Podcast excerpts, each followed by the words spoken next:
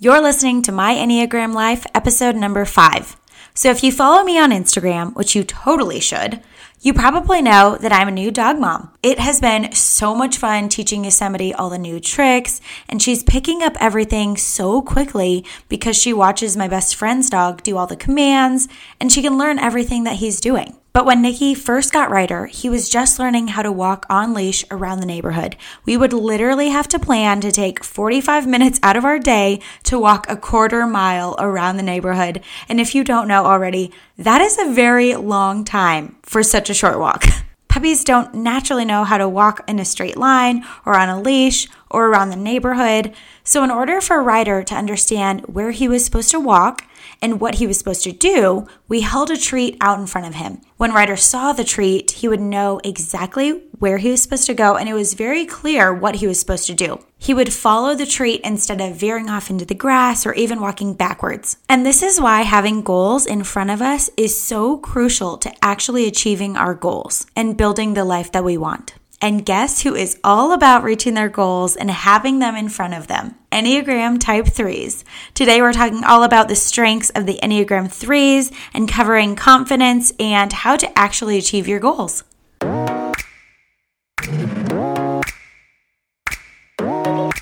Hey, my name is Stephanie Smith, and I'm just your typical Enneagram 3, obsessed with becoming the best version of myself and teaching you everything I've learned along the way. I'll be your biggest hype girl to find your purpose, joy, and who you are through the Enneagram.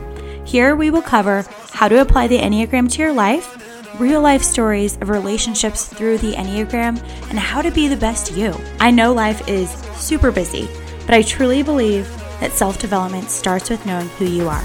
So thanks for bringing me along for the ride. This is My Enneagram Life. So confidence is not something you are born with. It's something you learn. I can remember working as a server years ago, and it was probably my first job other than being a nanny. I knew I was going to be able to talk to people, but oh my gosh, when I first started, I was so scared. My confidence was so low because I was jumping into something that I'd never done before. I had two choices: either let my fear and lack of confidence and lack of experience keep me from trying something new, or I could face my fear and build the confidence. So if you have any friends in your life that are Enneagram Type 3s, you can probably already know that many of them are pretty confident. A downfall of a 3 is vanity, and oftentimes that comes with having a lot of confidence. But we're going to learn from 3s today in how to build your confidence and how to find real confidence. So here are a few steps on how to build your confidence so you can take on change and grow into the best version of yourself. Step number 1 is going to be courage. All confidence, all change, and all things start with courage. When someone bungee jumps for the first time, it's not confidence that gets them to jump, it's courage. And we all have courage inside of us, and it's like a muscle. You know, the more you work it, the more courage you will have.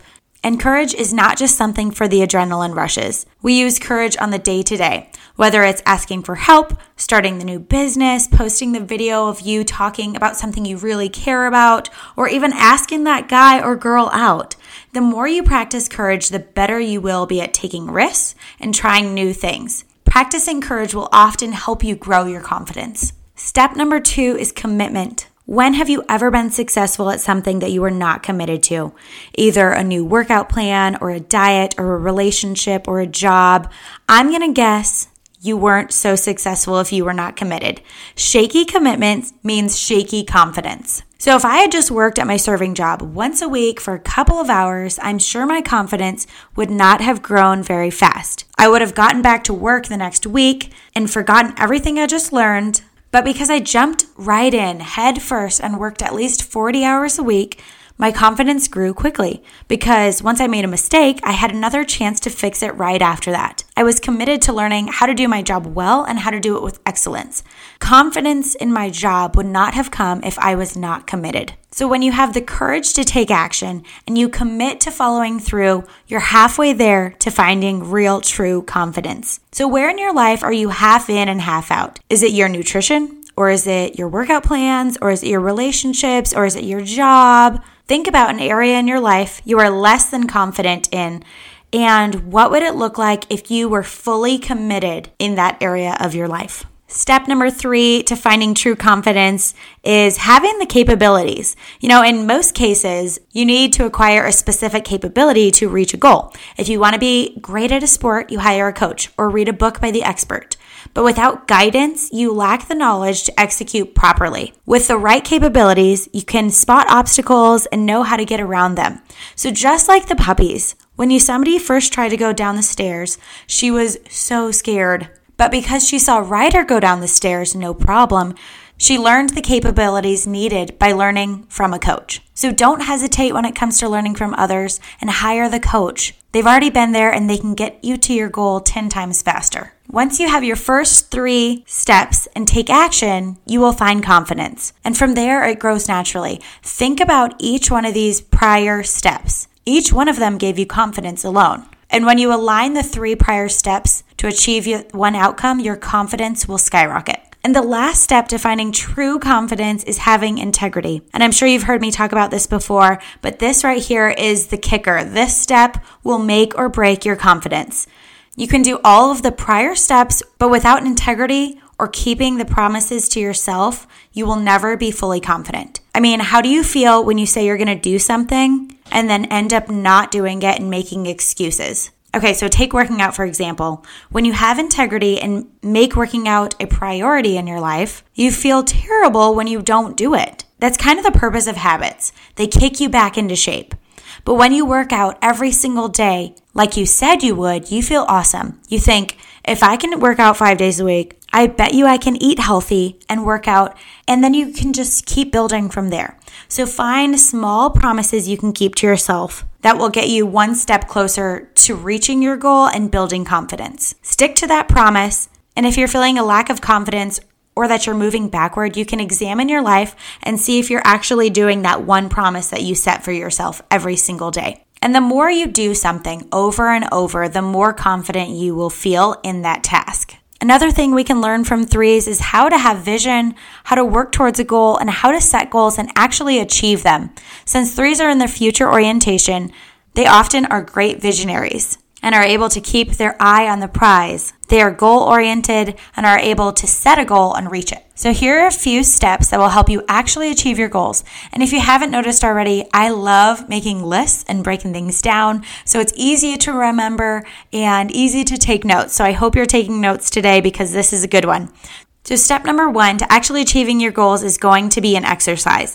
So I want you to pretend it's 1 year from now and you're looking back on your life. It was the best year of your life. I want you to write down what your life looks like. How much money are you making? What does your happiness look like? How are your relationships? How is your health? How do you feel waking up in the morning? What is your purpose? Describe in detail what the best year of your life would look like. I want you to focus where you want to go and what you want to do instead of looking to the past. It's easy to know what we don't want out of life, but it is crucial to know exactly where we're going if we want to achieve our goals. But seriously, how easy is it for us to know exactly what we don't want? If I asked you, what do you want out of your life? Many of us couldn't describe what we want.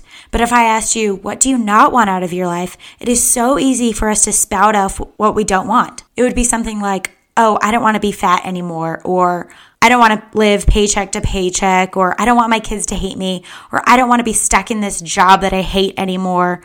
Okay, but what job do you want? And how much weight do you want to lose? Many of us couldn't even answer these simple questions. You see, it's so easy to know exactly what we don't want, but the important part is to know exactly what we do want so we can move toward it. Step number 2 is to start saying no. This might be tough for some of you. Since you know what your best year would look like, you can determine what is in line with your goal and what is not. If these things do not move the needle toward your best year yet, say no. It's easy as that. Create a not to-do list. This will save you time. It will keep you focused on what matters. And this is something that I would highly suggest doing every single day. Step number 3 is attach an emotion to the goal. This is one of the biggest things people miss. When we attach an emotion to the goal, it's hard to forget and it's hard to not follow through with it. Emotions move you and make you move. Emotions make decisions. So if your goal is to lose 20 pounds, attach it to an emotion. How will you feel after losing the weight? Will you find more confidence again? What will finding more confidence do for you? How will you feel if you don't reach the goal? Don't miss this step. It's a big one. Step number 4 is to write it down. Without a goal set in front of us, we forget about it. When we write it down and post it everywhere, our brain will be constantly reminded of where we're going and what we want to do. Put it on your phone, leave it on a note in your bathroom, write it in your journal every day. There is so much power in having your goals in front of you. Without it, we make choices that are not in line with what we want in life. It's just like when you walk a puppy. You need to have the treat or the goal in front of you so you know exactly where you're going. And when it comes to making these goals and dreaming of your dream life, think back to when we were told in school or by our parents that we could do anything. If no one told you that, I'm here to tell you that you can do or be anything you want. All it comes down to is if you're willing to put your head down and do the work. 3s have huge visions and dreams. So if you're needing some help in dreaming of the life that you would want, reach out to some of your friends that are 3s or the people in your life that are dreamers and want more out of their life. There's so much to offer in this life, so why not take advantage of it? It's yours for the taking. Thanks for listening to My Enneagram Life. If you liked this podcast, share it with a friend. And remember, keep working toward becoming the best version of yourself. I'll see you next week.